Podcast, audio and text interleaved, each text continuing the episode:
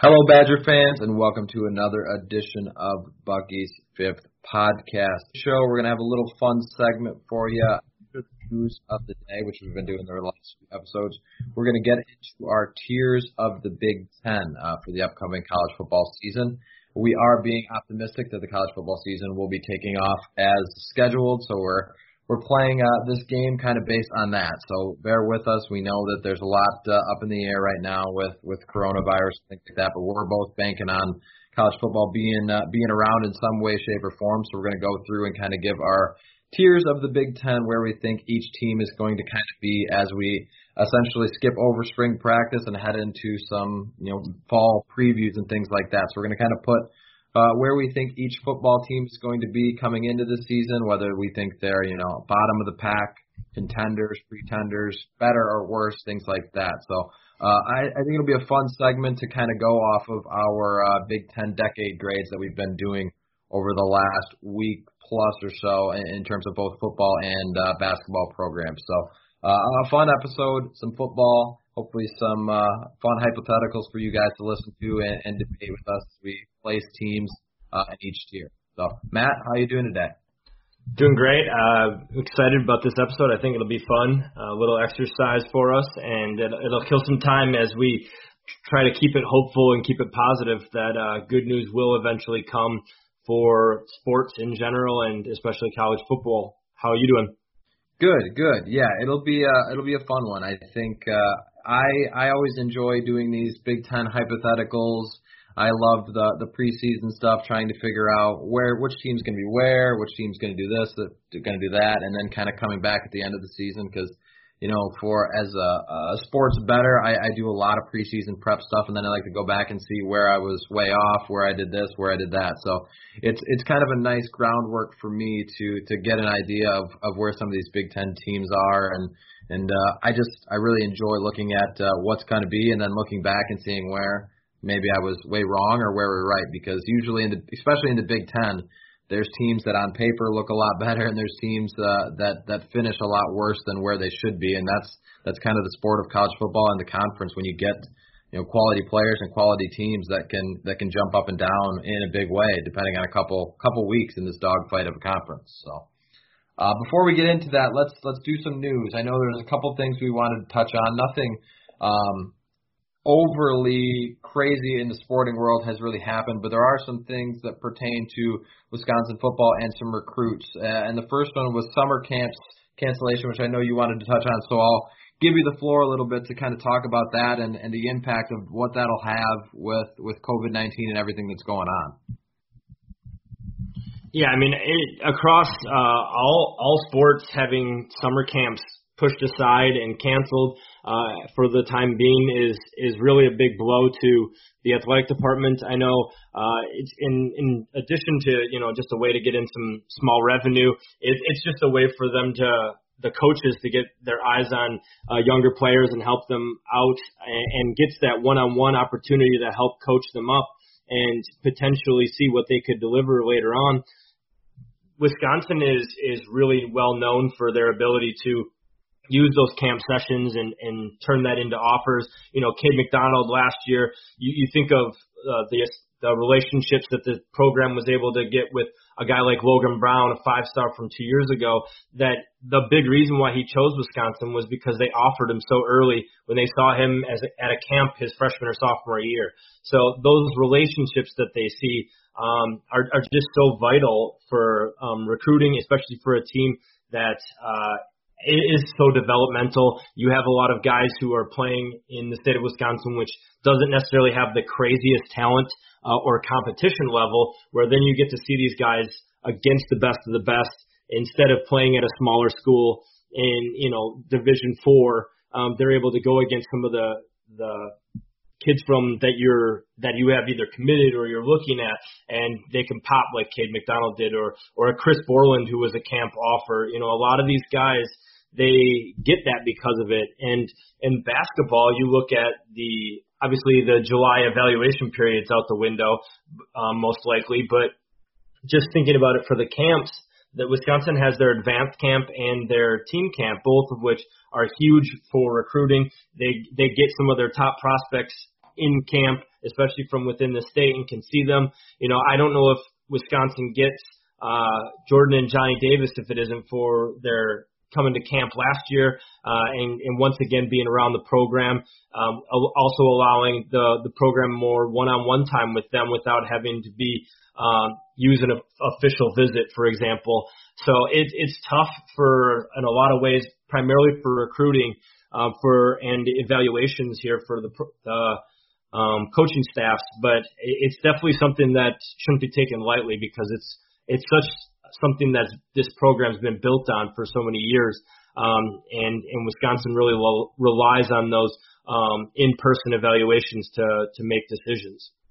Yeah, exactly. I mean, it's it's essentially uh, boiled down to to kind of a, a way for, for coaching staffs uh, to to to lay the groundwork for recruiting and get to know some of their guys, get some guys Uh, in their vicinity to, to kind of watch them and, and see them develop and, and get kind of a baseline for where they're at. So to to not have that while, you know, if you're the common fan, you hear, oh, a summer camp's canceled, maybe it doesn't sound like a, a big deal, but I, I think this has a ripple effect and some bigger ramifications for, for programs itself that I think a lot of people would probably let on, just given given what we know and, and how big of it, you know, how big, how much comes from it. Uh, I think it's a lot bigger deal than, than what probably the average fan uh, understands or, or knows, wouldn't you say? Oh, for sure. I, I think it's it's just so important for Wisconsin, uh, especially for a program that, that doesn't have a huge recruiting footprint, to be able to get the guys that are around you on campus, be able to see what they have, uh, and, and build those relationships on top of seeing just what they can bring to the table at different positions. Aaron Witt, for example, was a guy who was being looked at by pretty much everybody as a defensive end prospect, you know, a four three defensive end, and Wisconsin was able to bring him in, try him out at the outside linebacker position. They were able to see the position flexibility he had uh, and, and look at, okay, he's a tweener that we could bring in, uh, and a really good recruit, and that's the type of thing that they're not going to have this summer, at least it appears that way uh, based off things Uh, how they have gone. So Wisconsin's going to miss out on that a lot. I know nobody else is going to have that either uh, across the country, so recruiting's definitely tilted very differently now, but that is definitely something that hurts um, a lot of prospects within the state of Wisconsin, for no doubt. Yeah, most definitely. I mean, you look at, um, you know, everybody's going to be kind of be in the same boat, but you look at programs like Ohio State or Clemson, Any any blue blood program that has that staying power, uh, it isn't going to hurt as much as it's going to hurt a a mid-level team that, that really relies on things like that to get guys in, get them get them shown to to what Wisconsin is, what Wisconsin does on the field. So uh, it's it's definitely a blow for, for all college football teams because it, it's beneficial to, to all programs, but at the same time, I think it hurts, you know, these lower-tier schools that don't have that staying power uh, compared to some of the bigger ones. So it's it's definitely going to be impactful, and it's unfortunate, but just kind of the world we live in right now. The next thing we wanted to talk about was uh, a former guest of the show, Deacon Pia Hill, uh, was selected to the Polynesian Bowl. And if if listeners aren't familiar with that, it's uh, a game in Hawaii that, that features all-star football players uh, around the world that, that kind of have Polynesian heritage and, and ancestries tied to uh, the Polynesian culture. Uh, the Hall of Fame is actually uh, in Oahu, Hawaii, which is a, a very cool thing to see. I went and saw that uh, actually last year when I was there, but pretty big deal uh, for, for the players involved. And, and maybe it's not a super well-known game compared to, you know, other all-star games, but It's it's still a very important thing, and, you know, Deacon's been on the show, so it's it's pretty cool to see.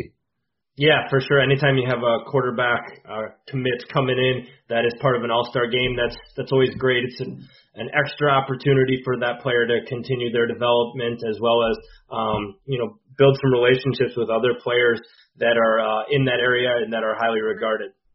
There we go. All right, anything else you want to touch on? Otherwise, we can get into our tiers and rankings of, of our Big Ten football programs. Uh, one thing would be it sounds like some good recruiting news potentially in the works uh, for Wisconsin. Uh, if that happens, we'll talk about it on our show that we'll record Wednesday. But uh, it sounds like some good stuff coming uh, on the Badgers' end. Yeah, and it's certainly well uh, needed. And so I'm looking forward to hopefully talking some, some positive news as we get into that on Wednesday. But all right, let's get into our tiers a little bit. And what we're going to do, guys, is, is we have tiers that we set up before the show, and, and we'll give you the rundown here. We've got bottom feeders. I think that's pretty self-explanatory.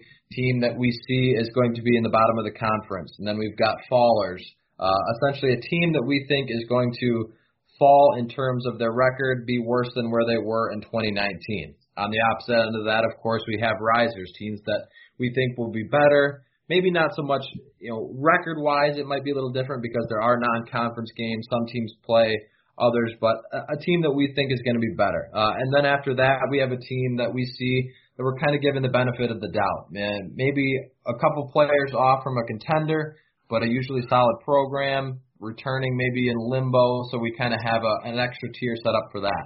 Uh, and then after that, we, of course, have our contenders, teams that we see could win the Big Ten, and then, of course, we have our elite, teams that we see as a playoff contender, a national champion contender, things of that nature. So we've got six tiers. We'll go through team by team and kind of place them, and again, this kind of goes off of our all-decade grades that we finished up over this past week that uh, kind of goes into where the, the state of programs for each football team is right now. So it's going to be fun. It's going to be exciting. And uh, we'll kick things off with a team that has, has left a sour taste in a lot of Badger fans' mouths, uh, both on the football field and uh, on the basketball court this season. Of course, the, the Badgers on an upset at Illinois, and then uh, did not take care of business when the when the Illini, Illini came to the Kohl Center. So where do you place uh, Illinois as we head into the twenty twenty season? Um, for me, I'd probably put them in the risers category.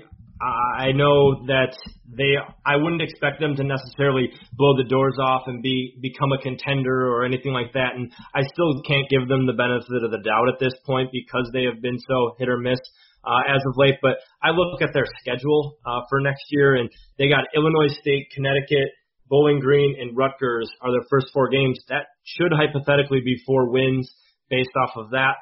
You're you're halfway to eight. Um, you know, you got eight more games after that. They won six games last year. I, I would anticipate that they'll probably win around six again, but they're returning a lot of pieces. They also brought in a lot of uh, talented players, um, so I would anticipate that they're going to be better Uh, next year just because of the sheer fact that their schedule sets up pretty nicely, and I think that they're in a place that they are doing better and having a, a better general buzz about their program.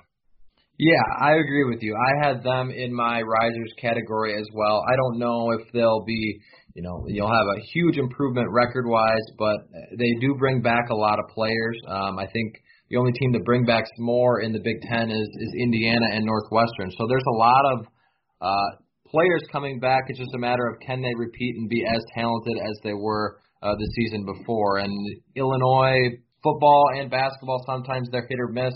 So I see them as a riser, but I, I don't know if it's any significant jump right there. Uh, but on paper, they're, they're, they're bringing back a lot. The schedule sets up nicely, which usually, you know, sets up for an improved record. But there's other teams in the Big Ten that are getting better and uh, improving. So I have them, you know, I don't know record-wise if they'll be much better, but I think I, I'd probably put them right at the same, you know, six and six.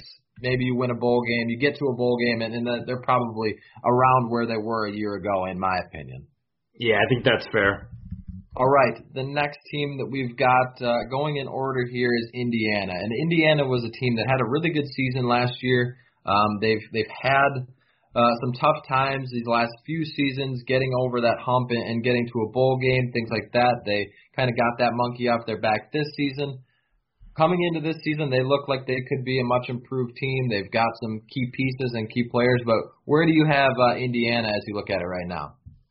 Yeah, I mean, I, I once again, I have them actually as a rider, a riser as well. I think you saw them kind of catapult up to eight wins last year after um, quite a few seasons of hovering in that mediocrity range. Um, I thought they had a really good year. I think their schedule, similar to Illinois, sets up fairly nicely where they can do some damage. I think they're still handicapped by the fact that they have, um, you know, a gauntlet that they have to run through, um, so to speak, in parts of their their schedule. But once again, their non-conference is very winnable. Um, and and then you look at it, they they have some of the teams that you would expect them to to potentially have a chance to win, such as home ag- or at home with Michigan State, Maryland, um, and Illinois, all coming to Indiana as well as Purdue. That's a that's a lot there that you can play with, especially if you're able to go on the road, obviously beat Rutgers and maybe um, try to steal one. They're in a really good spot to at least uh, kind of stay where they were this past year at eight wins and possibly improve it if they were able to get a bowl win. So I, I like Indiana. I think that they're doing some nice things there. Um, it's it's not going to be something where they're going to jump up and become a contender overnight, but they're definitely improving the talent base there, and I, I like them to be in a better spot next year. Yeah, I agree with you. I have them as a riser as well. I think the schedule sets up pretty nicely right now. You know, you open at Wisconsin. I, I think the Badgers win that game. But then you've got, you know, Western Kentucky, Ball State, UConn, Maryland, Rutgers. That stretch right there, you should win. You should win all those games, and then you take on Michigan State at home, which I don't expect much from Michigan State this year, so I think Indiana will win that one. And then you've got a, a, a tough stretch of Penn State at Ohio State. And then you finish it off with Illinois at Michigan, who is replacing a lot. And then you have Purdue. So maybe those back three games are, are toss-ups. Illinois, uh, having you get them at home. You have to go to Michigan, who's got a lot going on uh, in terms of roster turnover. And then you've got Purdue. So I think realistically uh, a nice, you know, six and one start, and then you, you know, you're t- you're probably not beating Penn State or Ohio State, and then if you win one of those three toss-up games, you're probably looking at a better season. So, just given the schedule and what they're bringing back with a lot of experience, I expect Indiana to be better uh, once again this season, and maybe make a jump up into uh, not necessarily an East contender, but not not necessarily a you know a, a automatic loss in those. Uh, You know, the, that gauntlet of Michigan, Michigan State, uh, Ohio State, and Penn State. I think they'll contend and maybe win one or two of those games. So Indiana should be, in my eyes, improved where they are from a year ago. Yeah, no doubt. All right, let's hop into our neighbors to the southwest in the Iowa Hawkeyes. They're a team that pretty much every year is pretty consistent. They, they lose a little bit coming into this season. They bring back a little bit, kind of in an okay spot, right in that middle end. But where do you have uh, the Hawkeyes right now? This one, this one was tough for me. Um, I, I think for me, I'm going to put them in the, the benefit of the doubt category. I don't necessarily think that they are going to be in a spot to be true contenders um, next year, just because their schedule is fairly tough. They've got some tough crossover games. Um, similar to what Wisconsin had last year, where they're going to have Michigan State, Ohio State, and Penn State um, on their schedule, um, with Ohio State and Penn State on the road. I, I think they're in an okay spot, but I think at this point Kirk Ferentz has shown um, that they can usually get to that eight-win benchmark pretty consistently. The last time they, they didn't eclipse eight wins was in twenty fourteen, so they're in a spot where I would anticipate them winning eight, maybe nine games. Um, you know, last year they won ten, so you could hypothetically say that they are uh, a faller, but at the same time, I, I think that's pretty consistent with where they've been these past few years. Um, they've won their last three bowl games. They're in a good spot, I think, in, in my eyes.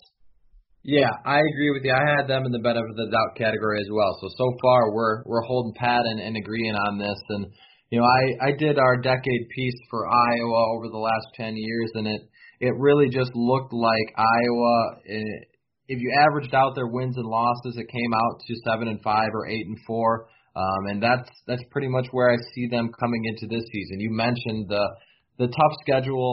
You've got to go to Penn State, you've got to go to Ohio State in back-to-back uh, weeks, which is which is incredibly difficult. But outside of that, you've you've got some favorable matchups. You get Nebraska at home, you get Wisconsin at home, so. I don't expect Iowa to to win the Big Ten West.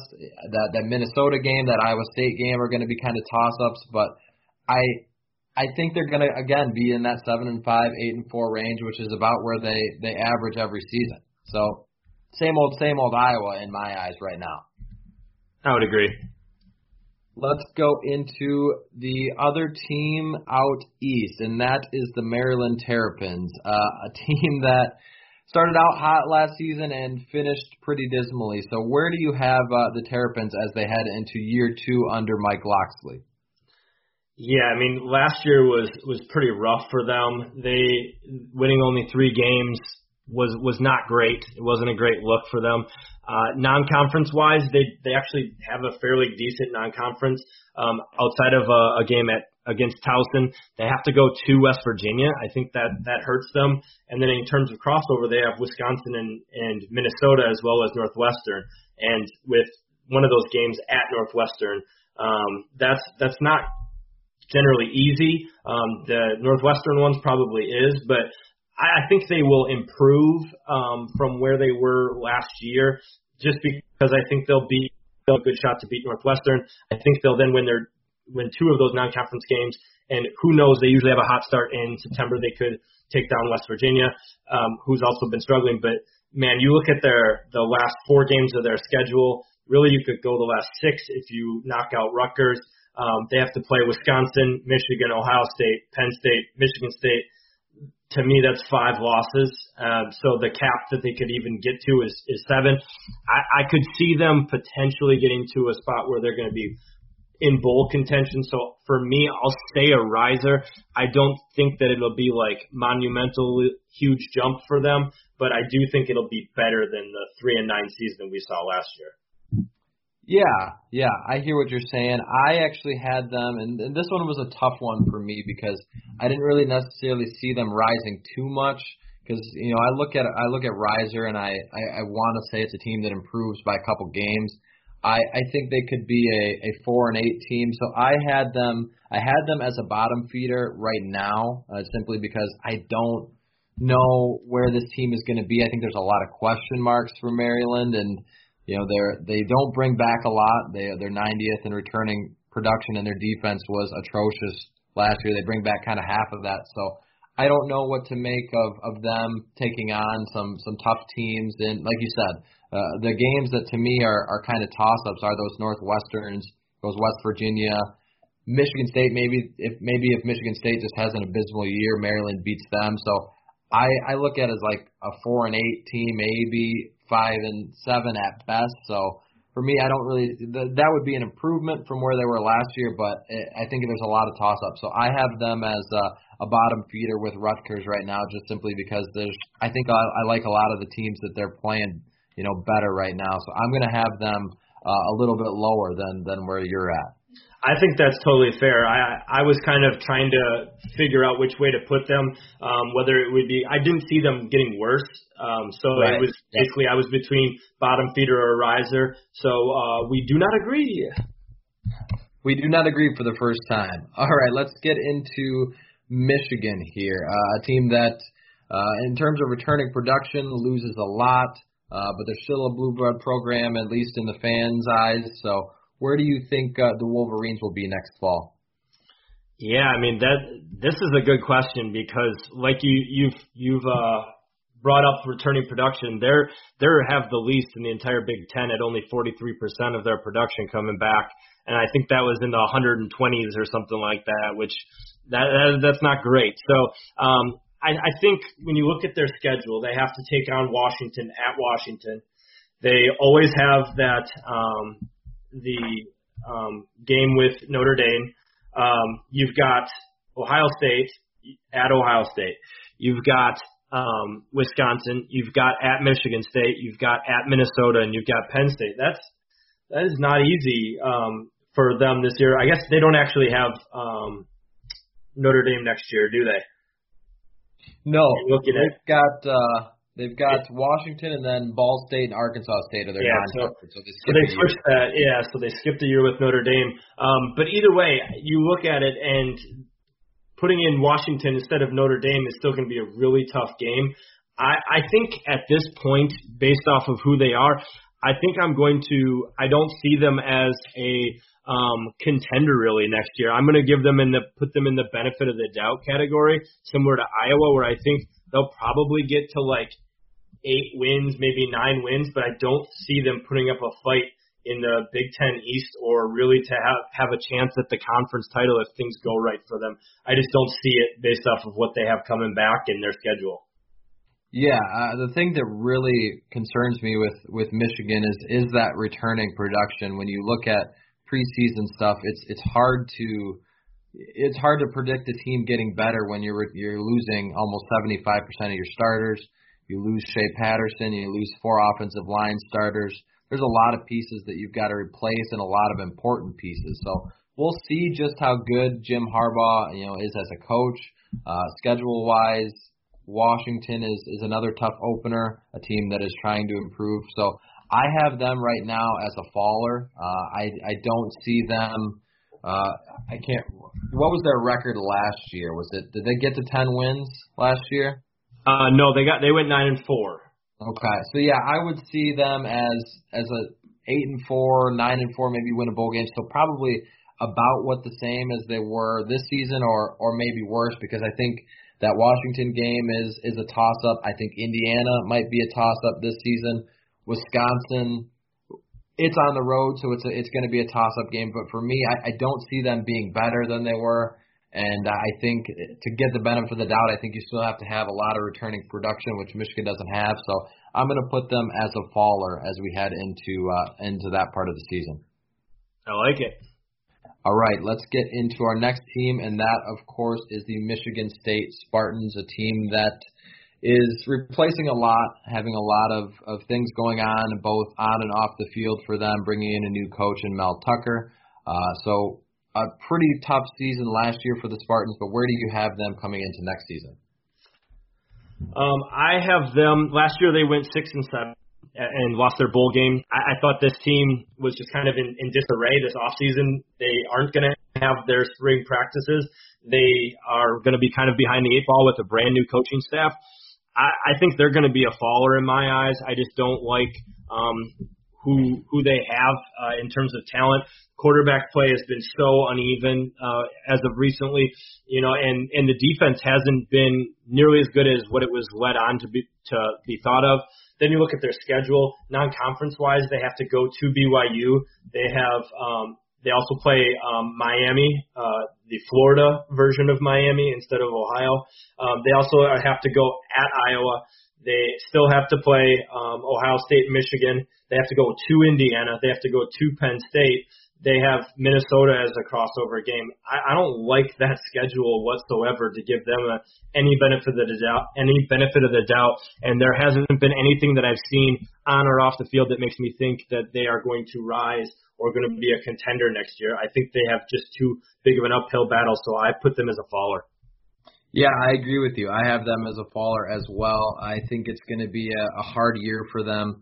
Uh, We, we've talked about how coronavirus and spring practice is going to impact some teams more than others. When you have a team like Michigan, like Michigan State, that are not bringing back a lot. Michigan State was one seventeen in returning production. You couple that with new coaches, new assistants, uh, N C A A kind of picking around the school as a whole, and then that schedule, like you mentioned, B Y U, Miami, a Toledo team that, you know, is always a contender in the M A C. I see them dropping. Uh, I don't see them getting to six wins. You know, we kind of talked about over-unders last week uh, in terms of where we saw uh, Michigan State in terms of wins. I see them as an under team. I record-wise, it, it's going to be worse. I just think it's going to be a year where, where they're going to need to rebuild some things and start over. I think they know that that's the plan. They're not the Michigan State that they once were, but I think twenty twenty is going to be be a rough year for them uh, in terms of everything that they just kind of have a, a perfect storm heading into next season where things might just get uh, pretty pretty dicey and pretty tough. Yeah, I, I think it's just it's just not great anywhere around that program right now, football wise, and so I, I think that's one to steer clear of uh, if you're if you're looking for betting purposes anything going over, um, it, like you were saying. Most definitely. All right, our biggest rival is up next, the Minnesota Golden Gophers. An eleven-win season last year. Things started out, you know, incredible for them. Uh, a big bump at the end with, with Iowa and Wisconsin, but they, they hammered home a bowl win uh, to cap off the season. So where do you see Minnesota as you come into next season? Uh, I, I don't think that they're going to be in the same spot that they were last year. Uh, they're losing way too much on defense for me to think that they're going to be the team that was winning eleven games or anything like that.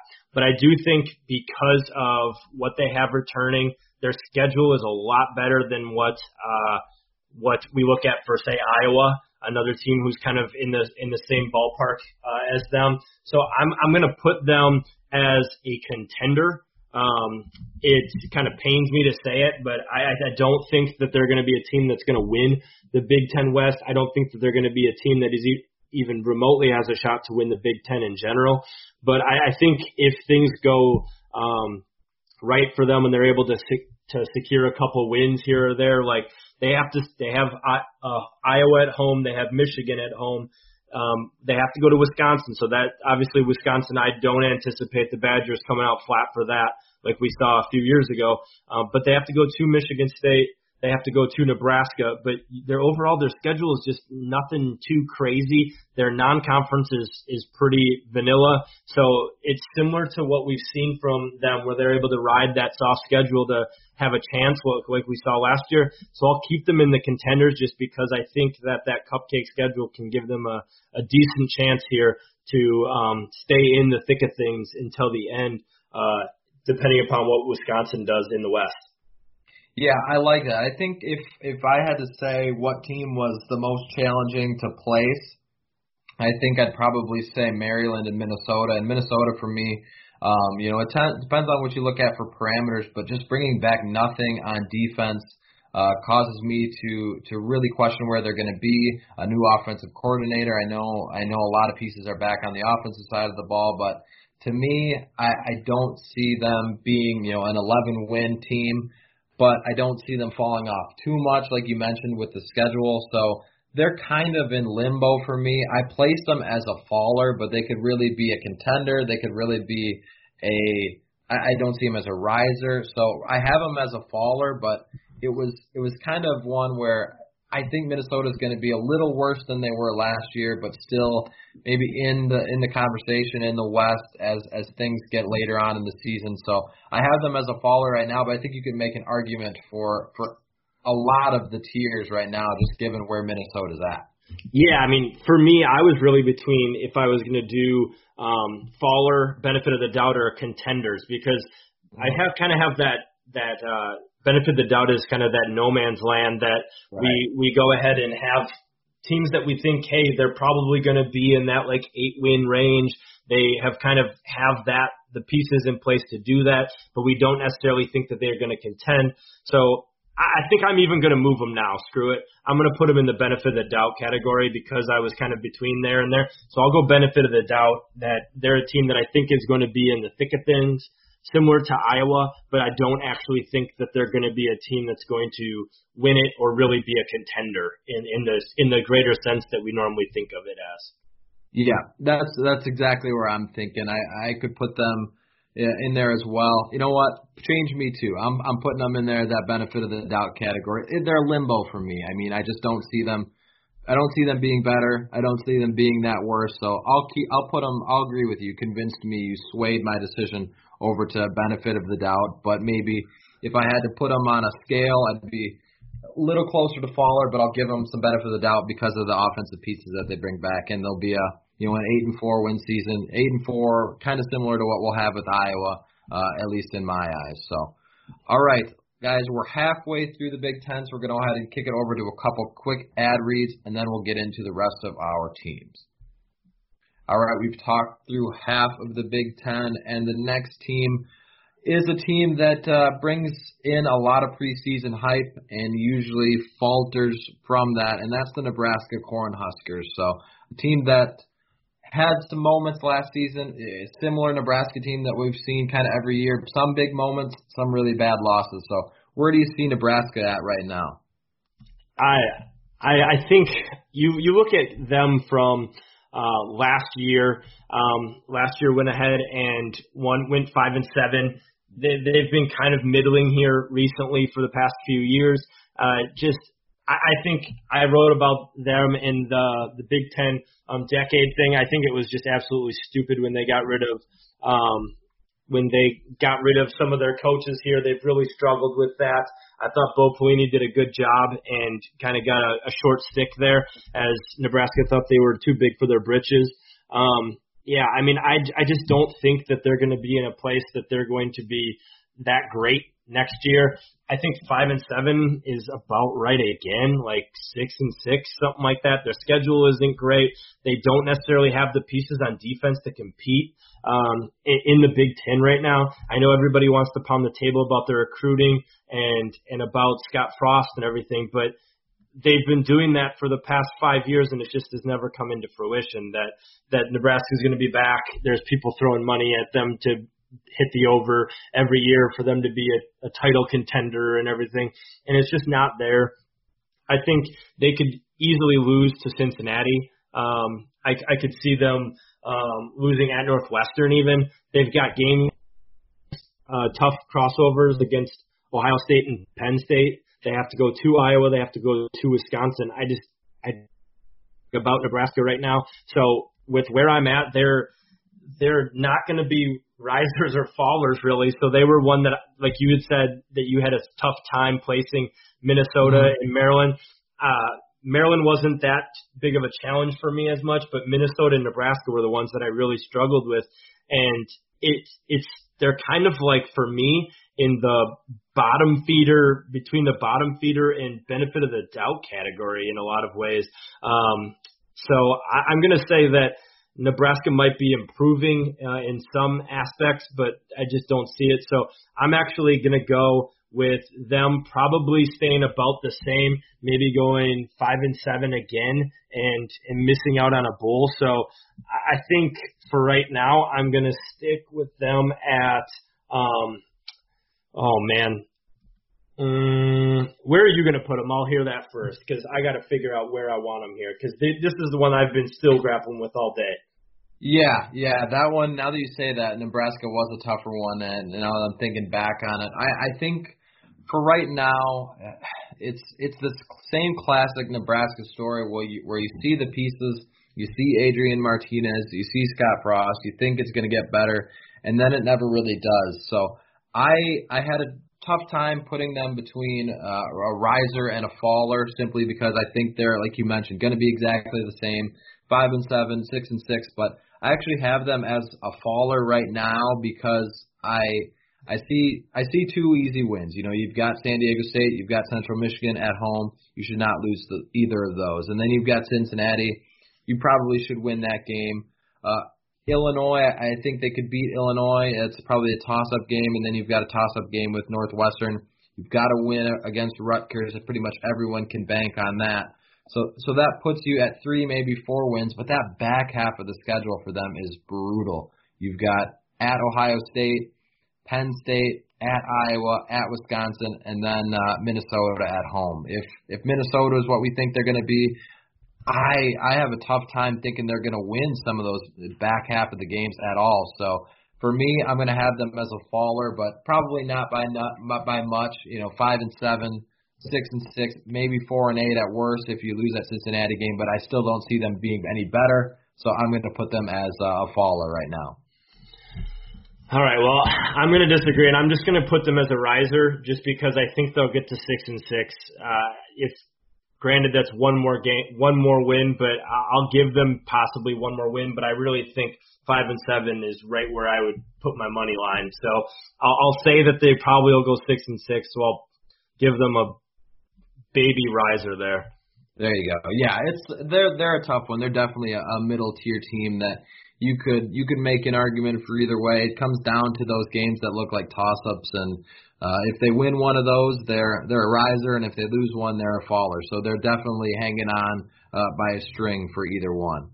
All right, the next team that we have is uh, a team that has is, is pretty much dominated the conference for, for the last decade plus in a lot of ways, and that's the uh, Ohio State Buckeyes. So I think we're both going to agree on where we have this team, but uh, where do you have uh, the Ohio State as we head into twenty twenty? Yeah, oh, Ohio State is uh, an elite one for me. I, I don't think there's much debate there. They are one of the most powerful th- two, three, four programs in the entire country. Um, when you look at just tradition, um, talent level that they have, and, and everything, resources available. Uh, I, I think there's no question that they are the cream of the crop in the Big Ten. Everybody's kind of looking up at them in my eyes. So I'm going to say Ohio State's uh, an elite. Yep, I'm agreeing with you. I don't know if there's much more to even say about it. They've they've been the best team. They bring in, you know, they've got Justin Fields. They've got Chris Olave. They've got Trey Sermons coming in to replace J. K. Dobbins. So I think they're they're very much elite. They're, and it's not like they're a program that's elite but trending downward. I think they're elite and, and continue to trend upward. So uh, I have Ohio State as uh, an elite team, and I don't think there's uh, much argument to be made or, or sway either way. So we'll hop right into uh, the next team, which is uh, a team that is hoping to contend with Ohio State and, and maybe – finally pull off that uh, upset and, and maybe get back to Indianapolis, and that's the Penn State Nittany Lions, who have kind of been a team that's a little bit better than Michigan every year and, and worse than Ohio State and just kind of nipping at the heels, trying to knock off Ohio State and never seem to do it. So where do you have uh, the Nittany Lions coming into twenty twenty? Um, I've got them as a contender. Um, I, I think they're a team that has – a lot of talent. They are elevating the, the talent level on their team in a lot of ways. I think they are the team in the east side of the division that gives them, or that gives Ohio State the the most competition in a lot of ways. They have a decent schedule to have a chance to to go ahead and um, mess around with them. So I'm gonna I'm gonna say um, Penn State is a contender. I agree with you one hundred percent. I think if there's a year, especially that Penn State on on paper and with their roster and what they bring back, this is probably the best team they've had in a few years. Everybody said last year that Penn State was, was going to be uh, you know, a year away, that the twenty twenty was going to be their season. They've got a lot returning. They've got talent. They've been killing it in recruiting these last couple weeks, and they're looking to close that gap. I don't necessarily know if they will. I still think Ohio State is, is the clear-cut favorite for the Big Ten. But if there's going to be a team that gives them a run, once again, it's going to be Penn State. They've got Ohio State at home. Michigan, Michigan State are down. Indiana's rising, but I don't think on that same level. So if if Penn State can pull off that upset, I, I think they're definitely a contender, and I, I have them firmly in that category. But it's still going to take a lot for me to – to think that they're going to get by Ohio State, but we'll wait and see. We've seen it once before in these last few years, and, and we could see it again. You know, Happy Valley is a tough place to play. So I have them firmly in the contender category, uh, agreeing with you on that one. Um, what, All right. what about what about Northwestern? Where do you where do you place them in, in terms of your um, continuum? Oh, that's right. I skipped I skipped right over our uh, friends in Evanston, and that's not surprising. If there was a team that I was going to accidentally skip, it was going to be the Wildcats, simply because they've uh, you know they got that sleepy Ryan Field down there in Chicago. But I actually have uh, Northwestern as a riser. Um, I think they're a team that just simply looking at you know last year was was a disaster, and it's it's going to be hard for them to, to not beat that in my eyes, because they bring back uh, more uh, experience than any team. Uh, they they return uh, eighty-eight percent of their offense and eighty percent of the defense, which for an overall percentage brings back more than anybody in college football. You couple that with a good coach in Pat Fitzgerald, a coach that you don't expect to be a, a three and nine team. Uh, they get hopefully better quarterback play, maybe in Peyton Ramsey. Whoever's going to win that job is going to have another year of experiment experience. So I think the the quarterback room, everything will get kind of cleaned up, and they'll be a, a riser for me. Okay. Um, yeah, so th- this was another one that they have so much returning production that it's it's kind of hard, but I also look at it as they have a lot of returning production from a team that really sucked last year. Um, and so – I, I can just firmly put them in the in the bottom feeder right now. Um, I think that uh, few years ago where they were a contender was uh, complete mirage that uh, was based off of a really weak schedule and um, some teams just really having some fluky plays against them. Um, you look at Wisconsin, that loss to Northwestern, it was just like everything that could go wrong did in fact go wrong, um, such as like the Jack Cohn fumble. You know, just it was just ugly. So I have them as a bottom feeder. I don't see much improvement from them. You, I look at even like a, a team like Tulane who's on their schedule, and I think Tulane could potentially beat them. Tulane's a team that it's really in a group in a group of five, one of the more uh, well-respected programs and pretty consistent uh, winners. I, I just don't like their schedule that much because of the fact that they're going to still have to play Illinois, Minnesota, Wisconsin, Iowa, Nebraska, um, and then you also throw in um, Penn State, Purdue. It's it's just not great uh, in my eyes. Their crossovers aren't aren't terrible, but I just don't like um, what they have, and the returning talent is just isn't there. You don't have enough time to bring in um, a transfer quarterback and, and really get him up to speed in my eyes just in fall camp. So I, I just I'm I'm not impressed by what they've got going on there. So I'm going to keep them as a bottom feeder. Yeah, I like I like what you said there. I, I think there are some good points. You know, again, you look at uh, what you're bringing in in the quarterback room uh, in terms of transfer. That also still gets hindered because of what's going on. So uh, that is a good point, uh, and I, I could definitely be convinced. You know, if you if you had a team that's if you had a team that you were going to bet to to finish last in uh, the West Conference, it's probably Northwestern. But I just think their season was so bad last year that I'm on paper hoping uh, that they can make a jump and, and maybe get to a few more wins. But they're a team that is going to be either either drastically improved or, or going to be uh, way worse, just because that's kind of where Northwestern is every year and every out. But I, I like what you said about those, and I could, you know, if I – I'm not going to change it completely. I still think they'll be better than where they were last season, but you made some, some very convincing arguments for me to, to maybe take a deeper look at Northwestern to see where they're going to be next season. All right, let's get uh, back on track here now that we've went we went back and, and revisited our, our one team that I knew I was going to skip one or, or skip over one, and it was Northwestern. So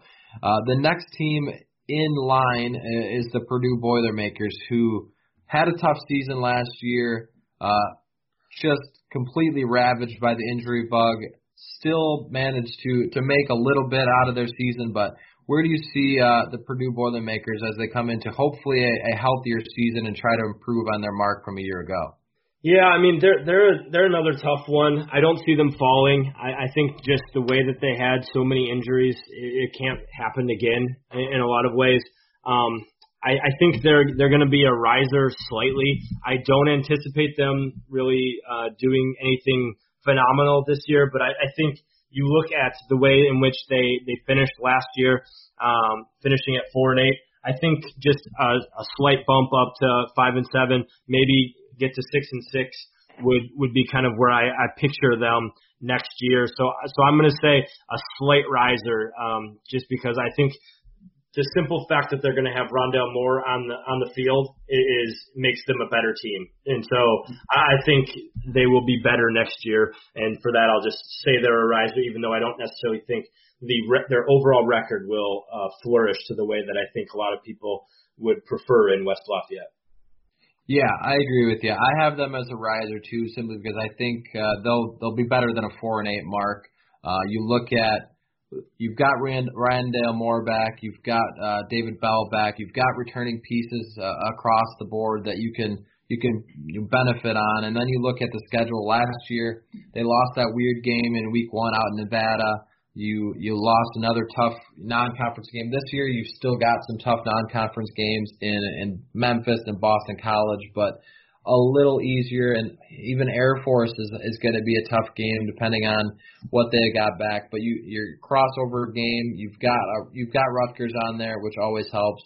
You've got Indiana, which is going to be probably a toss up. So I I think right now I see them as a six and six team, which really isn't all that much better, but is at least a riser from a four and eight season that they suffered from a year ago. And like you said, Rondale Moore is going to make them a better team. They've got some other pieces, so I think five and seven, six and six in that bowl range is probably where you're going to see Purdue as you come into next season. So let's see, we've got our our favorite team to talk about, maybe one of the easier ones next, in the Rutgers Scarlet Knights. Uh, things have not gone well for Rutgers in the last five years plus on the football field.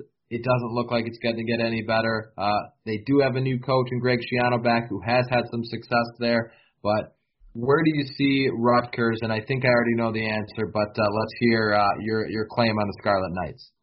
Yeah, their uh, their feet are on firmly in the sand at the bottom of the ocean in my eyes. Um, they are bottom feeders. They're going to have to do a lot to to change that fact um, over the next few years. There, um, I think Schiano's the guy if, if that could do it there, but I just think just they are in a very, very deep pit right now compared to a lot of the teams around them. Yeah, they've got a you've got a lot to try and, and fix there. Um, and then you look at their schedule. Monmouth should be a win. You should win your first game, but you've got Syracuse and then Temple as your other two non-conference games. So for me, I I think I see Rutgers win in one game, and that's uh, that to me is, is firmly in the bottom feeder category. I think that one's uh open and closed. Maybe they get a little better. Maybe you contend in a in a wacky game that Rutgers always seems to give somebody a weird scare, but I I don't see them don't see them getting any better. I, I have them as one win right now, and it's going to take me seeing some serious improvement to change my mind. So I've got them at firmly on the bottom feeder line.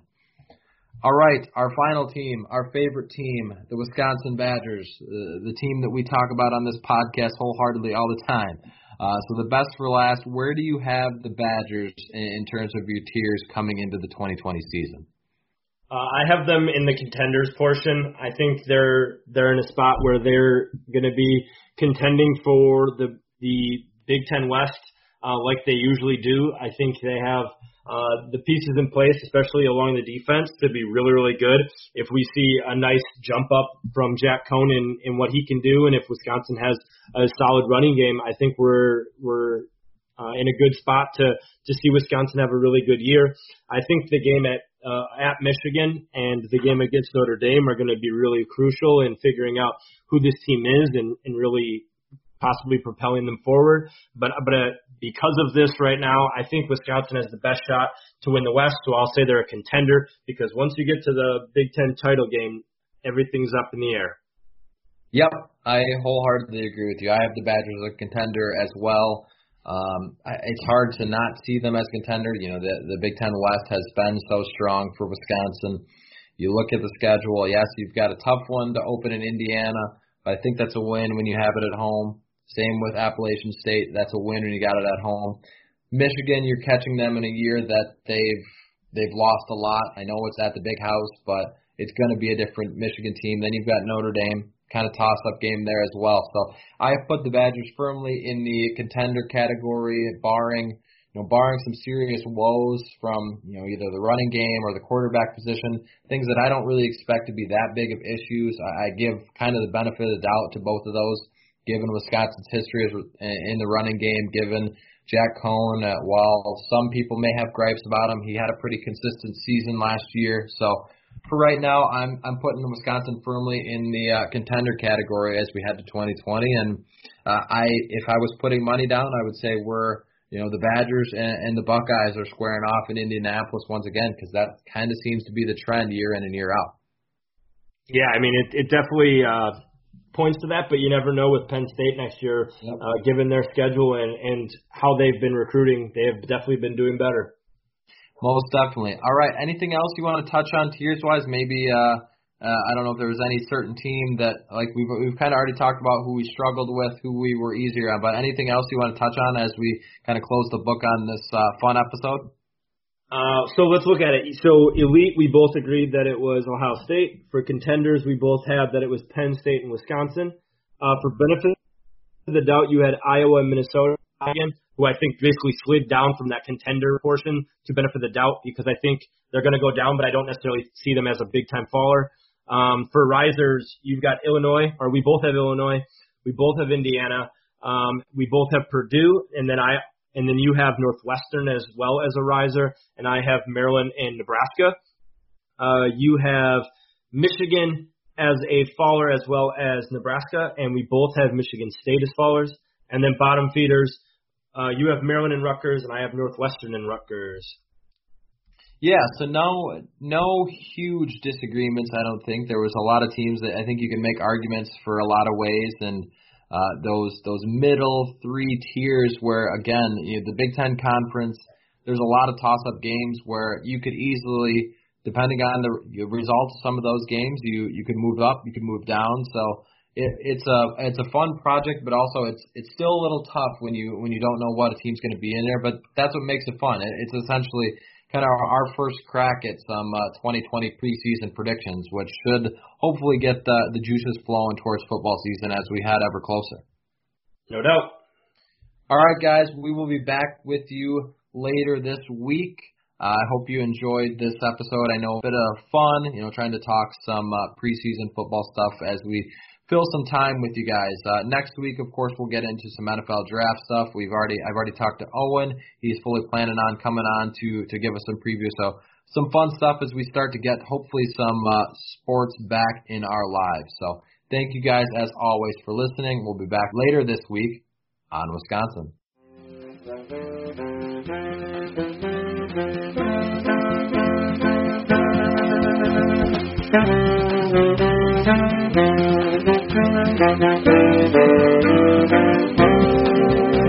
Thank you.